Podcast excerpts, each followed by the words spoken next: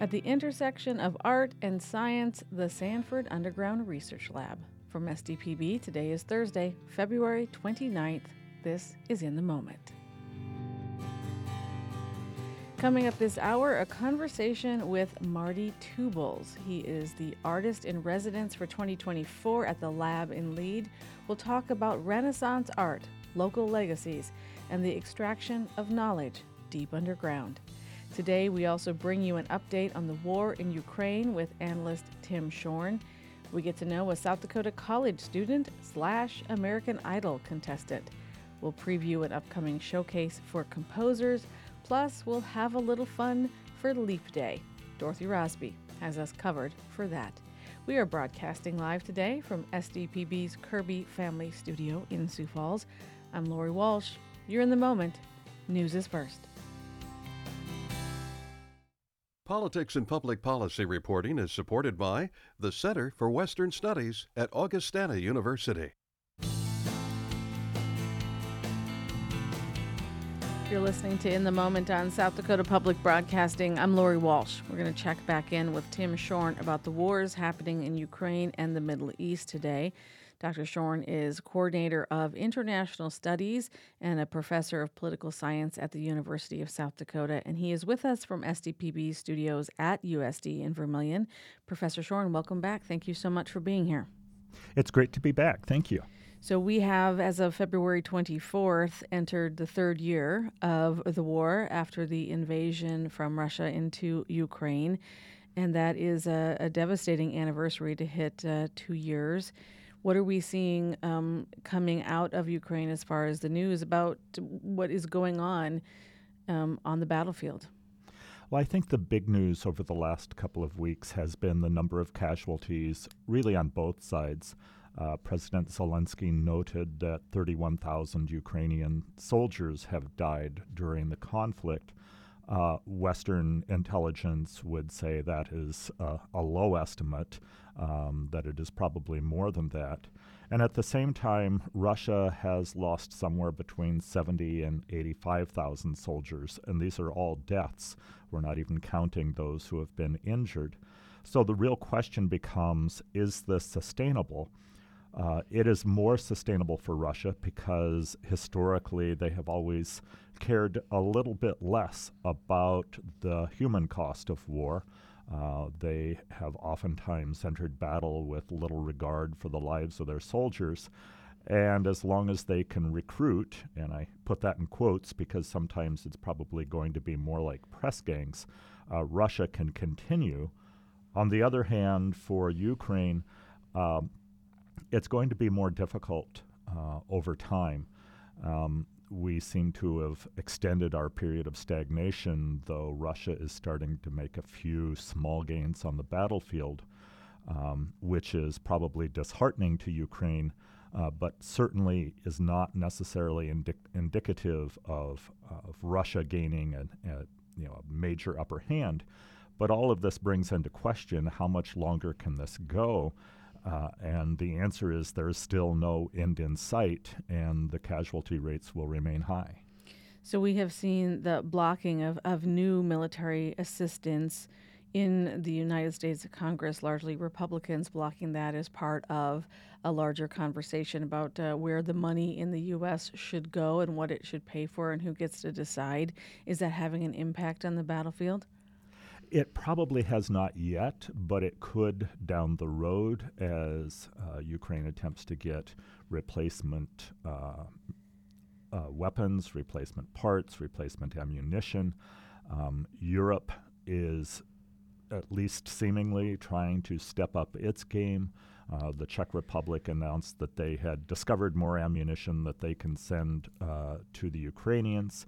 Um, it'll be interesting to see if now Sweden's accession to NATO will uh, give NATO a little a little boost of of uh, energy to try to pick up the European part of support for Ukraine.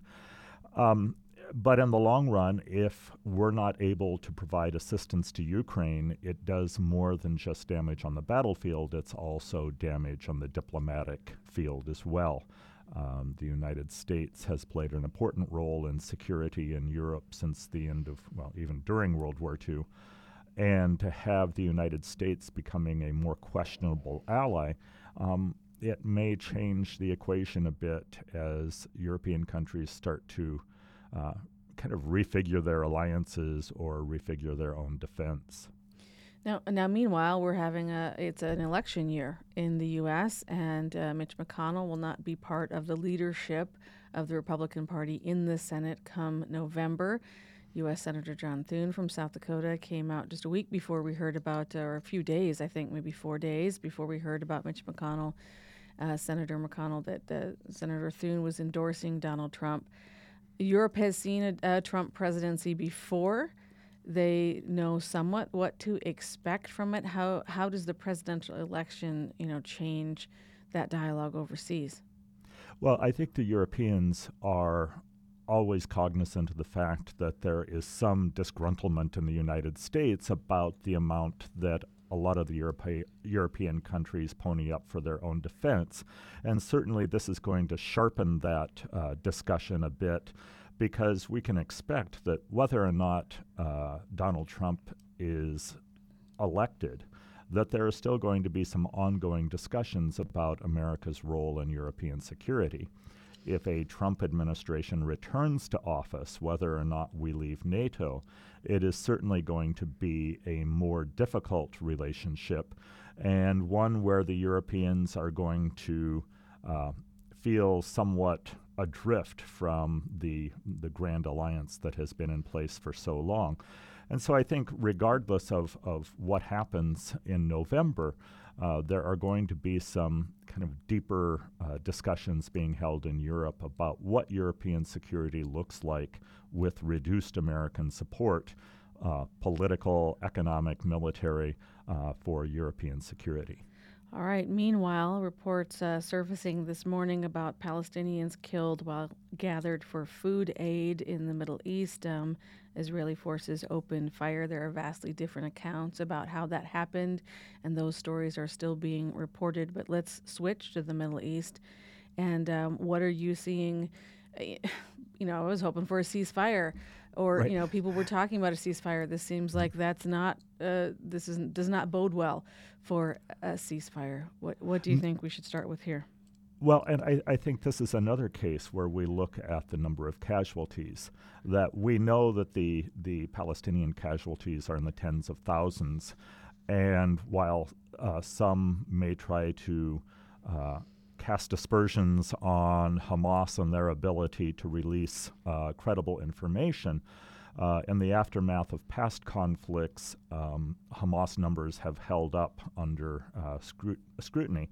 And so I think that, you know, if we're looking at 30,000 Palestinian deaths and easily two thirds of those are civilians, um, that is going to start having, I think, a greater effect on the street in Arab countries, which is then going to start to push Arab governments to uh, take a harder stance. Um, quite honestly, the uh, the Arab governments have been deafening in their silence, in that uh, I don't see, I don't think they see any benefit from becoming more involved, even diplomatically, in this particular conflict, and so they have remained quiet.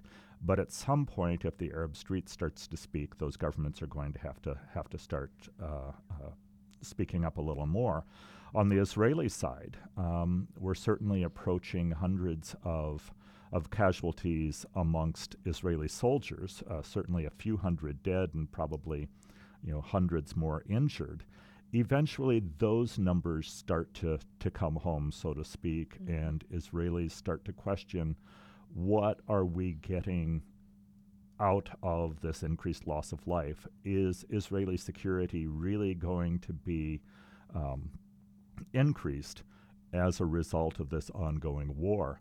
The problem that Israel is confronting is that at this point, um, the Netanyahu government's uh, prosecution of the war against Hamas is as much or more about domestic politics as it is about security.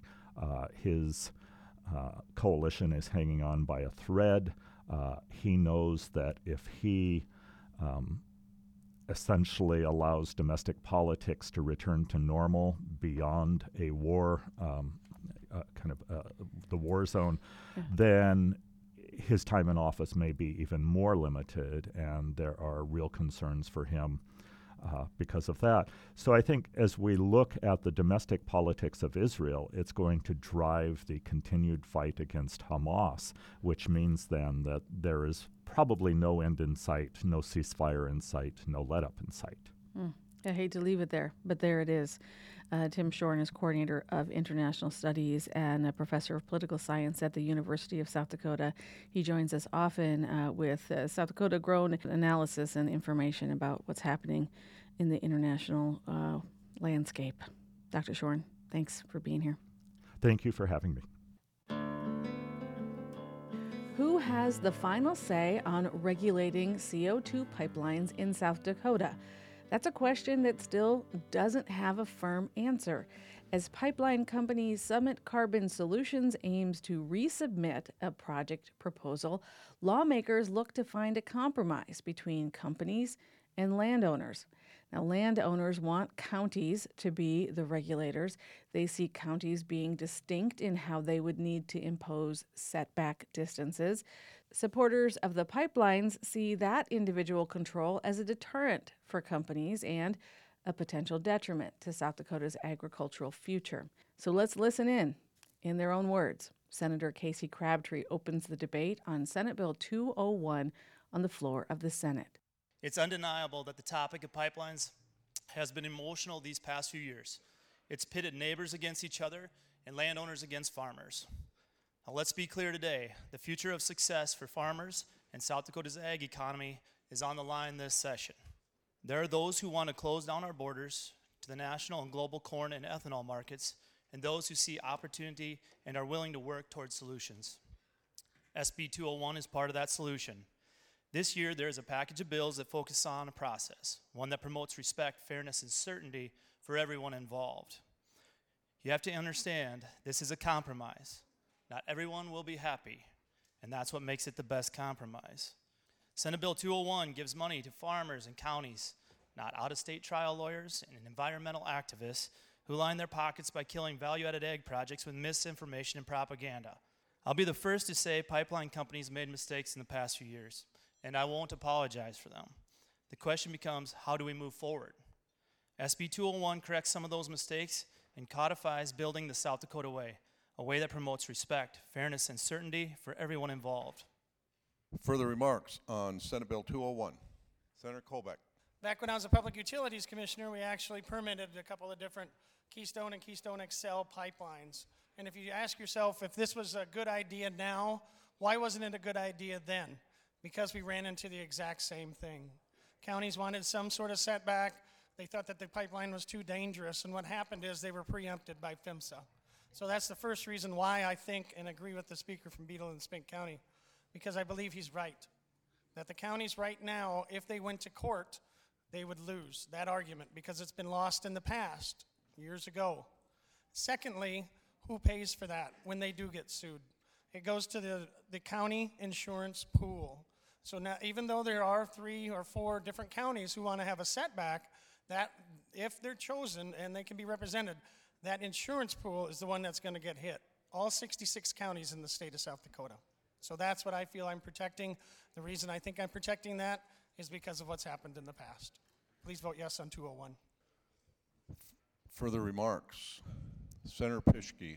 I rise today in opposition to Senate Bill 201 because this bill, specifically in Section 7, would prohibit any county, any municipality, any township, and any other government unit whatsoever from ever passing a new ordinance or enforcing an existing local ordinance that is in any way related to hazardous pipelines, such as the proposed CO2 pipeline. This bill would forever prohibit local rules regarding routing or setback distances or zoning permits and would entirely preempt all local laws and ordinances and regulations where the citizens and local communities voiced their opinions and interests and where local governments did their job and passed common sense land use ordinances. Local control is as South Dakota as it gets. I'm shocked at the support there is for 201. Proponents claim that 201 provides landowner protections dealing with repairing drain tile, liability issues, and evidence of a confidential dispersion or hazard distance model. However, I've learned that pipeline that a pipeline company is already responsible for damage it caused to your personal property, drain tile. That liability provisions already exist in the proposed easements, and that during the Navigator CO2 pipeline PUC hearing last year, hazardous CO2 plume models was released publicly. So, the takeaway is the so called landowner protections in 201 are already protections landowners have under existing law and precedents. These provisions do not move the ball forward in any meaningful way. Further remarks on Senate Bill 201. Senator Schoenbeck. Thank you, Mr. President. I, I, I first have a question, if somebody can answer it, and since the Summit Carbon Pipeline is the one we're most talking about, is there anybody here that can tell us approximately how much tax revenue that would generate and what governmental entity it would go to? Senator Crabtree, do you wish to answer the question? Thank you. Uh, when we look at this, this is crossing 18 counties. There's 12.6 million dollars of uh, estimated uh, property tax paid off that. And in 201, what you see is an extra dollar per foot that we charge uh, that pipeline uh, to come into South Dakota. With that, that generates over 3.5 million dollars that would go uh, for at least the next 12 years uh, back to those counties, those local governments. Senator Schoenbeck, you have the floor. Thank you, Mr. President, members of the body. We thought the problems counties are having with funding was so important that this last summer we had a summer study about it. And I, and God bless the folks that worked on it. It was frustrating uh, because at the end of the day, it mostly came down to money. So now we have a proposal in front of us that will generate revenues for those counties that cost them nothing, free cash. So now, if I added the numbers up, we're talking about uh, over $16 million annually to help our local counties. Why wouldn't we be in favor of that, given the challenges those counties have financially? Further remarks. Senator Nesiba. I rise in support of Senate Bill 201, and uh, I'm going to, rather than talking about the, the, the legal details or the tax details of this, this is really a vision about the future of South Dakota agriculture. Right now, two thirds of our corn in South Dakota gets processed into ethanol, and they're facing two real problems. One is you all keep going out and buying, you know, cars that are more fuel efficient or electric vehicles, and you're you're burning less of that ethanol. And every year they get a little better at coming up with a new hybrid or a, or a new pesticide, new herbicide that, that makes them ever more productive. And so we need to figure out a way to maintain the demand for that corn and that ethanol. And so we have some opportunities here. And one of those opportunities is, is looking at sustainable aviation fuel. It's also the, the possibility of being able to have low carbon fuel um, having our ethanol categorized as low carbon fuel. South Dakota can be a world leader in low carbon fuel. And that's why even the, the good senator from Dell Rapids, he was concerned about why so many people, uh, he was surprised at the support. I'm not at all surprised at the support because this bill is good for South Dakota corn farmers. It's going to be good for South Dakota agriculture overall. It's going to be good for our counties, and I urge you all to vote yes. Hearing no further remarks, the question before the Senate is final passage of Senate Bill 201. Members in favor vote aye. Those opposed nay. This is a two-thirds majority vote. Secretary will please call the roll.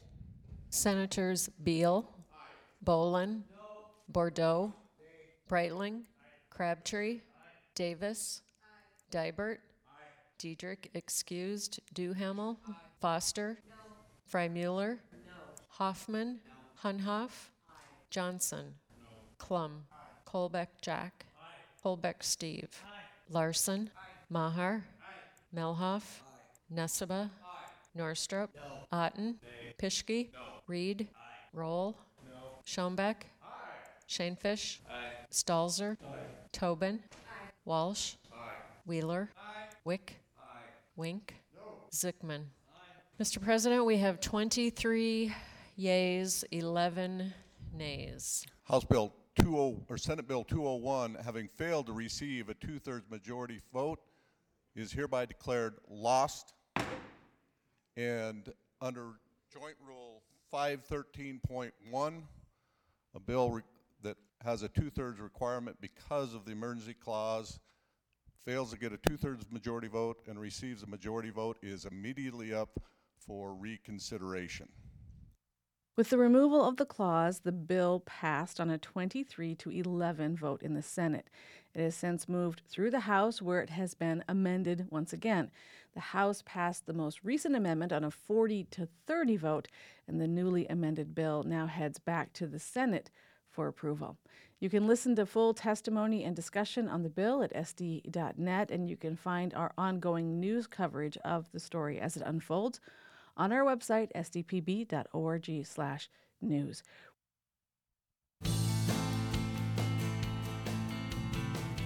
You're listening to In the Moment on South Dakota Public Broadcasting. I'm Lori Walsh. The Artist in Residence program at the Sanford Underground Research Facility is open to artists from around the world. The goal of the residency is to create a public exhibition and presentation that connects to the science happening at SURF. Well, this year, the program didn't have to look beyond its own backyard to find its artist. That's because Marty Two Bulls Jr. of Rapid City has been selected as the 2024 Artist in Residence at SURF. I spoke with him and Gina Gibson, coordinator of the SURF AIR program, over Zoom yesterday. Let's start when I asked Gina how they pick their artists in residence. We have a committee, and ultimately the lab director makes the final call but it, it varies. Um, oftentimes you you know what you want when you see it. so we were very excited to see uh, Marty's application. So I think everybody's as excited. I think I've said this over and over again. Yeah. People at Surfer are as, as excited to meet Marty and work with him, hopefully, as he is to go there. So, mm-hmm. Marty, tell me a little bit about what you already know about this facility and why you were drawn to be in a deeper relationship with it. Um, so from what I understand as just a layperson, um, the research that they're doing is around you know neutrinos and black matter. You know, I'm not going to pretend like I know a lot more about those topics. It's something that I'm very interested in. The other thing that I kind of know about the facility is that it's becoming uh, sort of a, a meeting point of great minds. Seems like there's a lot of important research happening there, and a lot of researchers and scientists and physicists from all over the world gathering there right now it's exciting to me. It's interesting. It reminds me a little bit of um, the Los Alamos Laboratories in New Mexico. Um, I, I, lived in Santa Fe for many years and would collaborate with artists um, from those places um, for different exhibitions and things. And yeah, I just I, I really enjoy meeting other thinkers, whether that's you know scientists or um, artists or you know researchers. Um, I feel like there are some similarities um, for me, art is like a definitely a calling. It's something that I just compelled to do. I feel like a lot of scientists and researchers have sort of similar mindsets. Um, the way they approach their their work, it's more than just like a job. Gina, what's the interaction between the scientists and the artist? We try to be intentional about having opportunities for artists and the physicists and engineers and support staff. SURF is quite complex in that way. There'll be guided visits underground. There'll be guided visits above ground. We'll create opportunities such as you know informal lunches stuff like that. So i think there's plenty of opportunity to get comfortable with each other mm. and also to like i think i've said it to marty you kind of collect names and you figure out who said something that really interests you and then i as i'm the coordinator so i spend my time trying to figure out how to get that person at lunch sometimes or a zoom interview with them or some way of making those connections uh, go further so then, so. where is the work done, Marty? Will where will you create art? Yeah, we're still working that out, um, but I'll definitely be there, meeting people, learning, um, checking the sites out, um, and also I'll have a studio in Lead where I'll work and make artwork. Um, but also, I live I live nearby. I live in Rapid City, so and just you know down the hill a little ways, and um, my home studio is very very close. I think that's what's sort of unique about um, my residency is that I think traditionally these this program has brought in artists from further away. Um, so I think the time was much more limited or a little more precious.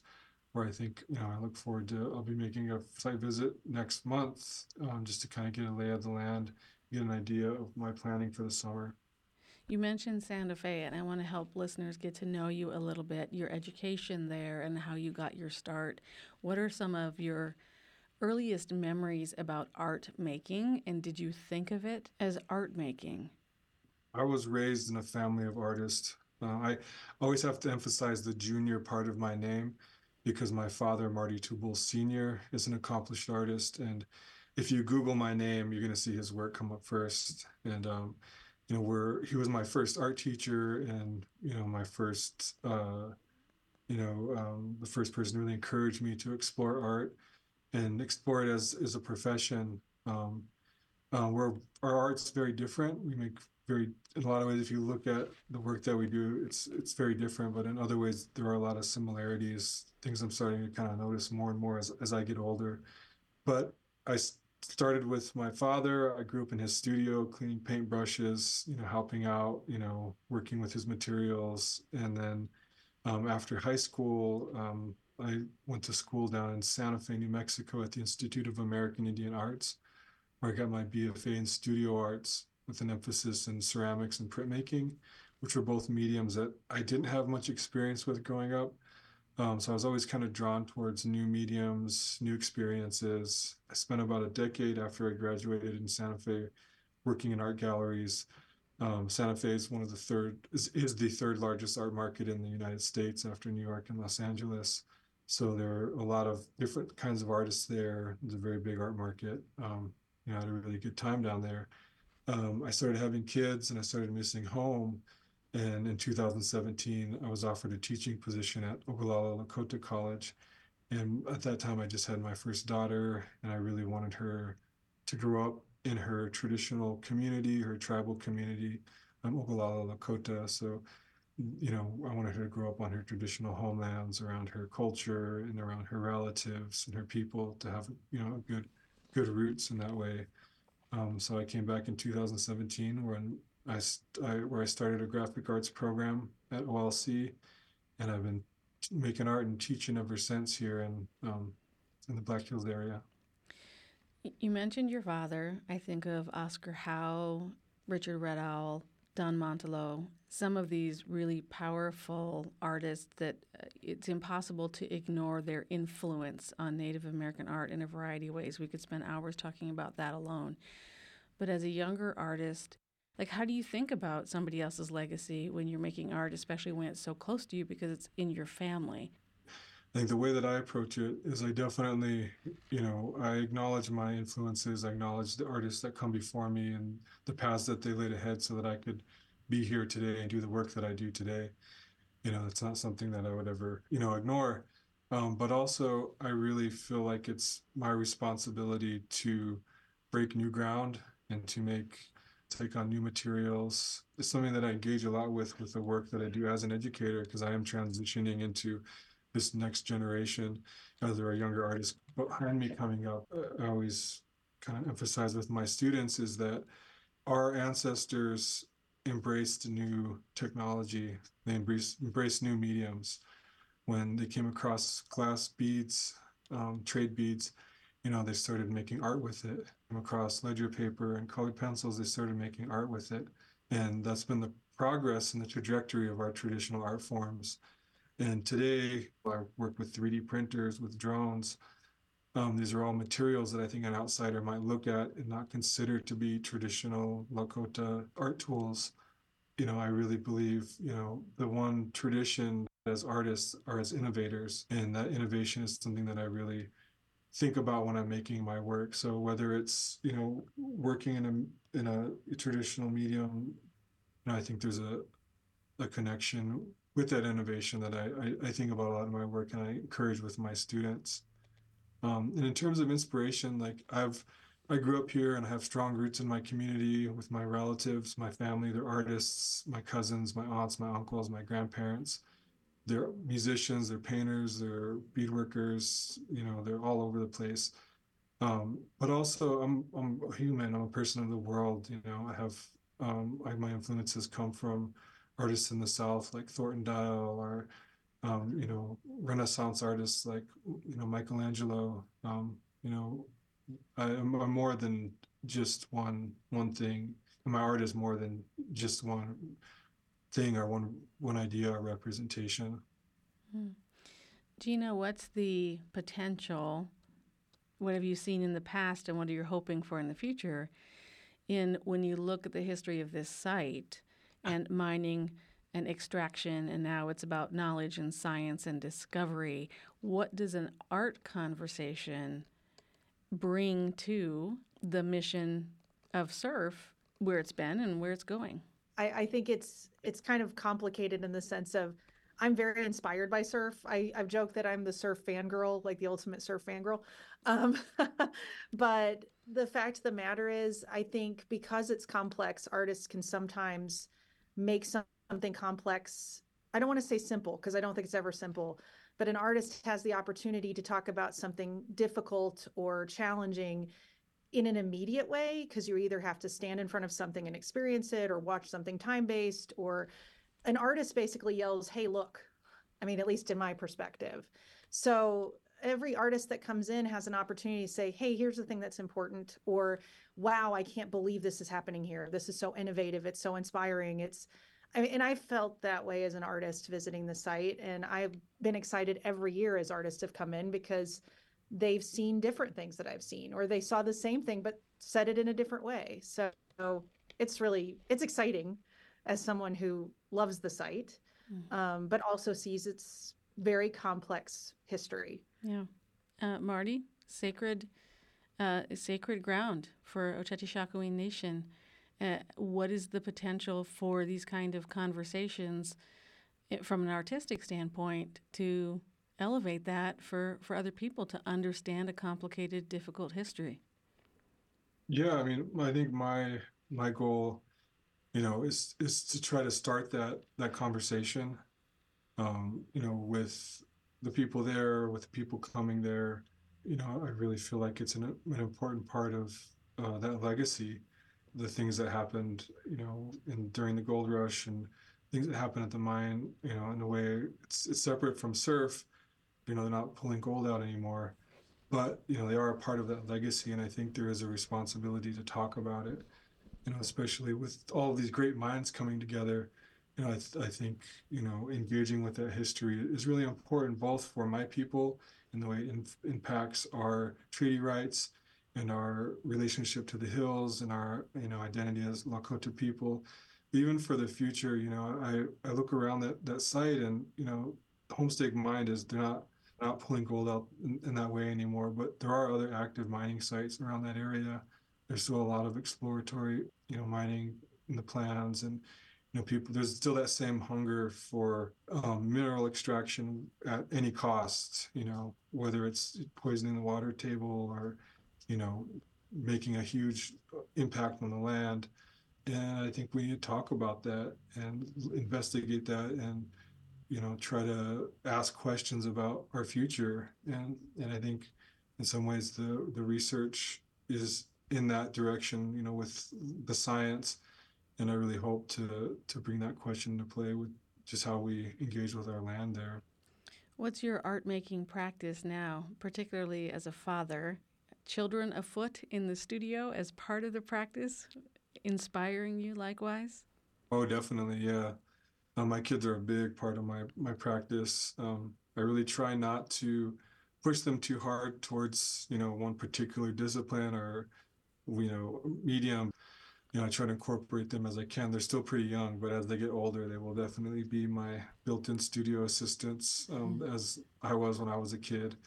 Uh, but also, they you know they make a big impact on my work. I can't help but think think about them when I'm engaging with some of these ideas It's definitely given me a different perspective about like the future and the choices that I'm making today and how it impacts them, you know, how it impact my maybe someday my grandchildren or these different generations. I feel, uh, yeah, I just feel like I have a, a, different perspective on on this kind of stuff. But also, they they find their way in my work. I just completed a project at the Oyate Health Center here in Rapid City um, a large scale permanent uh, mural in the new hospital there. and it's a it's a photo collage of the history of that site, and um, you'll see pictures of you know chiefs and people from my the past, but you also see pictures of my kids in there as representations of like present and you know future generations. You mentioned the Renaissance and a Michelangelo. What are some of the things in those artistic minds that were working so many centuries ago that still inspire you today? Well, certainly the mastery. I mean, those artists really kind of refined a lot of the kind of basic art principle that I teach in drawing classes or painting classes, you know, around perspective, around, um, you know, proportion, um, you know, really studying form and studying your, you know, studying your materials, you know, working in paint or stone. Um, but I think it wasn't until I was able to really visit a lot of these sites in Rome that it struck me that I think something that really made an impact on me was the nature of the work.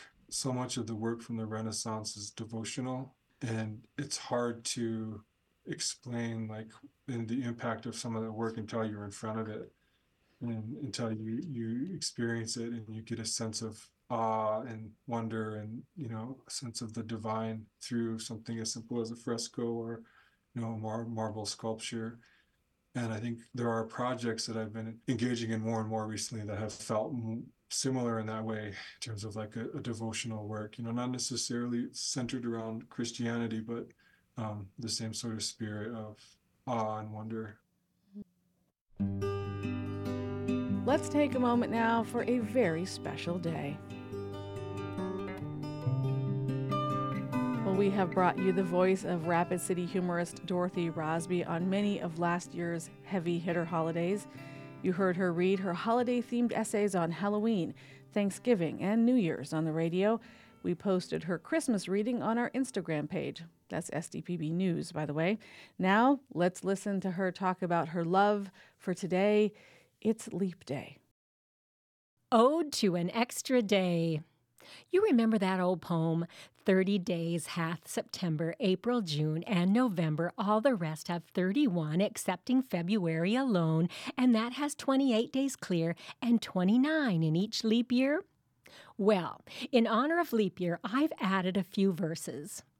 This ditty stood the test of time, though alone and one don't even rhyme. And February, feeling left out, every four years gets a little more clout. An extra day, but I'd like to know why put it in a month with snow? And another thing, what's the reason we add it during campaign season?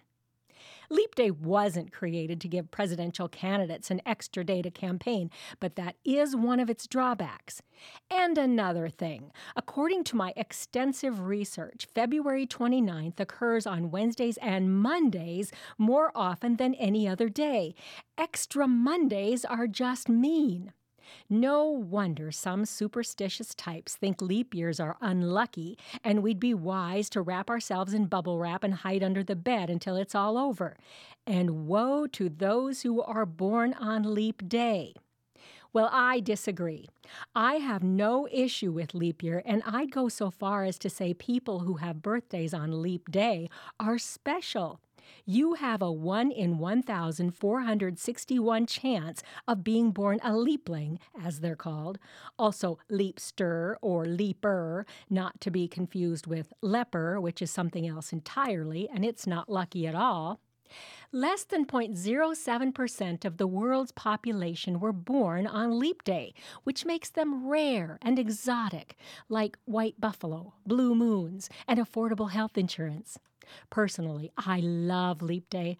It's a perfect day for putting my old photos into albums, organizing my filing cabinet, and cleaning that layer of greasy dust off the top of my kitchen cupboards. Those are the kinds of things I never get done in 365 days. And if I don't get them done on Leap Day, they're the kinds of things I can put off for another four years. Still, I realize that an extra day isn't helpful for everyone, so I'd like to dedicate the final verse of my updated poem to those who don't benefit from it. It's no help to have an added day if you're a salaried worker with no extra pay, or a prisoner spending leap year in jail, or a presidential candidate who'll fail. That was Rapid City author Dorothy Rosby's humorous essay on Leap Day. You can find this piece and her other work in her book, Tis the Season to Feel Inadequate. More in the moment is coming up after the break on listener supported SDPB.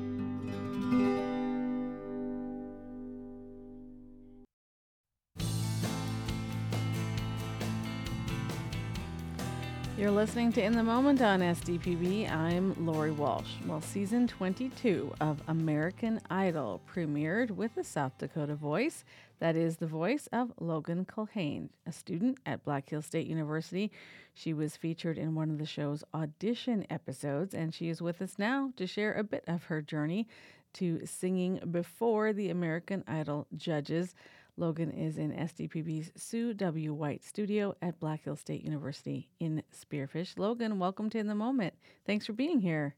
Oh my gosh. Congratulations uh, on Thank this, you this so much. American Idol journey. Big deal. Yes. Yeah. Yes, yes. All right. Tell me a little bit about uh, being in front of the judges. So you do a series of Zoom auditions, and then finally Yes. you get to go. Where do you go, and how, what is the atmosphere like of doing the live audi- auditions in front of people?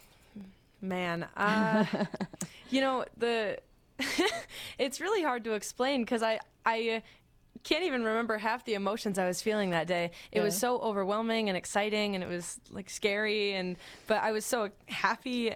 Um, I think one of the the biggest emotions I remember was probably right when you walk in and all the judges are kind of sitting right in the room right in front of you and it's like oh hey guys and i was like so so nervous at first but then i was like no this is you know they invited me here for a reason and Yeah. i don't want to waste the opportunity by being so in my head about it and so i just kind of told myself like you know don't don't take advantage of this opportunity and like stay in your head the whole time. I wanted to make sure that I could remember a lot of what was going on. And so then I kind of took a few deep breaths and I calmed down and I talked to them, which was really cool to say that I talked to them. That's kind of awesome. Yeah. Um, but yeah, then it, it really is just about like, you know, recognizing what you're there to do. And so I sang, and they're all great singers, and they're just going to judge my singing. And so it is what it is, and what happens is going to happen. Yeah. So, All right. So Luke, yeah. Luke Bryan, Katy Perry, and Lionel Richie is who you're in front of, and this is Katy's Mhm. last season or last season Uh, on the show, we think. Yes. So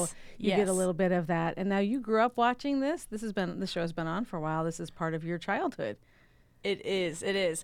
I watched it for a long time, and my mom even had some experience on it too. She tried out for the show when the auditions were on MySpace, so that gives you like a good gauge of how long ago that was because she tried out on MySpace. Yeah. Um, but yeah, I mean, there was like a point where she was doing an interview, and I think I was running around as like a little three-year-old in the back of the interview, and they were like, "Who is that?" And she was like, "Oh, it's my daughter Logan." So that's kind of funny that there's like footage somewhere of me running around as a little three-year-old on the show. Um, and now here I am, and I'm like 19 and trying out for the show, which is it is very full circle. It's pretty surreal, but it's cool to have something that you've been watching and been involved with for so long, Yeah. and then now you get to say that you're involved with it. And you love to perform. You love to have an audience to, to share your music with people. What do you think in a Black Hill State that, you know, this experience, and it's early to say how this experience will impact you, but sure, this the performance aspect. Talk about that.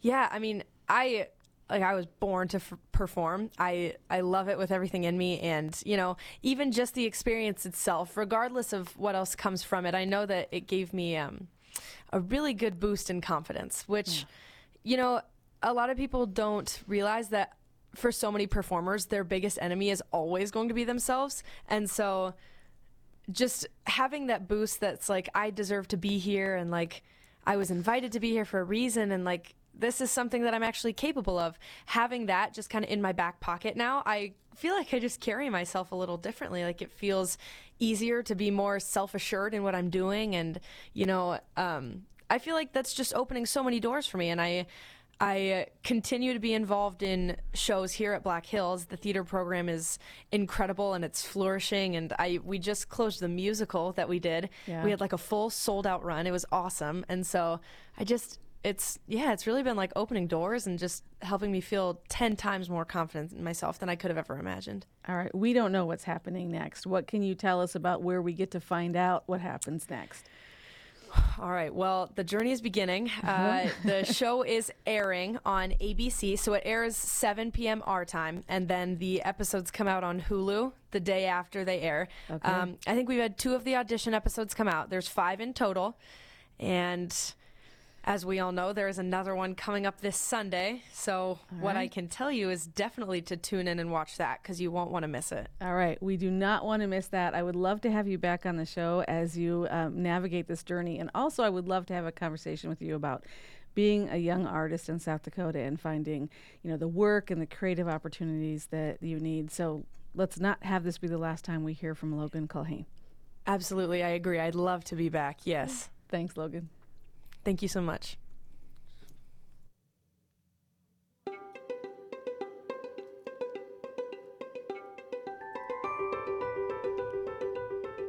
Tomorrow night, the collaboration of talented Native American composers will hold a workshop. Michelle Ngan is president and CEO of American Composers Orchestra, and she's with us on the phone to give us a preview of the collaboratory event. Melissa, welcome. Thanks for being here. Thank you so much for having me. It's wonderful to speak with you. We're just talking to a, a young artist from South Dakota who was on American Idol and about loving to perform. And, and now we're going to talk about people who maybe love to compose. Tell us a little bit about this collaboration and this program. Absolutely. Well, it's part of a program that we run at the American Composers Orchestra called Collaboratory. And it's a residency program for artists whose work is too bold and beautiful to exist within a standard commissioning process. Mm-hmm. Many of the artists who are in our programs are writing music that comes from traditions that sit outside of the Western classical canon. And it's really a space for us to really be thinking about how we expand the very definition of American orchestral music, particularly in a situation where we want to be thinking about what the American is in American symphony orchestras. You know, this is a moment where we're really engaging artists who are going to tell those stories powerfully through the music they're making. So we had a collaboration with the Tucson Symphony a couple of years ago where they were really interested in finding um, Native American composers for a readings project that we had with them. And part of what we found in our recruitment was that very few of the composers who we were finding were ready with orchestral scores, either because that wasn't part of their practice up to that point, or perhaps it wasn't part of the way they were trained towards the music making that they were engaging in, or maybe it wasn't a desire prior to us reaching out. So it made us really think about the idea that if this is a repertoire that wants to be built, and if the community of artists wants to build that repertoire, a different space needs to be made for it to exist. So we've been really thrilled to initiate that project at the American Composers Orchestra in partnership with the Tucson Symphony and also in partnership with the South Dakota Symphony, which um, we're seeing the first results of this week. There really couldn't have been a better additional partner um, than South Dakota because of their deep commitment um, and their ongoing Lakota Music Project. So we're just super thrilled to have them as partners on the project and to see at least two of these works start to come to life. All right, so Friday, March 1st at 7 p.m. local time is when this is unfolding here at the Multicultural Center Coliseum in Sioux Falls. And it's a it's a it unfolds in real time. What does that mean? What will the experience be like for people who attend? Absolutely. So we have two artists who are being featured in this session, Michael Begay and Suzanne Kite. Each of them is making music in really different and beautiful ways. What's really great about the collaboratory process is that typically when you come to an orchestra concert, you see a finished work. And in this case, each of these artists is coming in with ideas to experiment with, and the South Dakota Symphony is very generously contributing time with musicians to experiment with those ideas. So you're probably less going to see final work as you're going to see the process of creation, experimentation, and inquiry that leads to the creation of work that is really going to be boundary breaking. Um, so Michael's piece sort of merges experimental and electronic music with sonic sounds that come from the traditional orchestra instruments. And then Suzanne's work has to do with gathering dreams from the public in story form, using a traditional Lakota dream kit to transition those dreams into images Mm. and symbols and then those being translated into a musical score for musicians to perform. So it's a first run at experimenting with both of those ideas. Mm, this is a fantastic idea. I cannot wait. It's the collaboratory workshop. It's Friday, March 1st, 7 p.m. at the LSS Multicultural Center Coliseum. That's a, a, partnership there with the South Dakota Symphony Orchestra, LSS, and American Composers Orchestra. My guest has been Melissa Ngan, President and CEO of American Composers Orchestra. I hope we get to talk to you again, Melissa. This sounds like a great uh, project to, to follow also in the future. Yeah, absolutely. We definitely are looking forward to it. It's been an amazing partnership with South Dakota Symphony. We're thrilled to have a Pulitzer Prize winning composer, Raven yeah. Chacon, on the ground with the symphony as well, um, guiding these projects through their creation. And also, he's writing a piece through the program for us and being workshopped in other cities too. So um, it's going to be a great collaboration. We're thrilled to be in, on the ground in South Dakota this week. Thanks, Melissa. All right, that is our show for today. We hope that it served you. Yes, it is Leap Day, and we do have that essay from Dorothy Rosby. We're going to post it on our website at sdpb.org slash news. You won't want to miss it. On the next In the Moment, we will remember our friend, colleague, and beloved storyteller, Brian Gevik. Now, Brian traveled all over South Dakota to listen and record your stories. And you told him about your history, about your communities, about your lives. We're going to pay tribute to the man behind the camera, behind the microphone. He's the storyteller who forever holds a place in the front of our hearts. From all of us at SDPB, I'm Lori Walsh. We thank you for listening.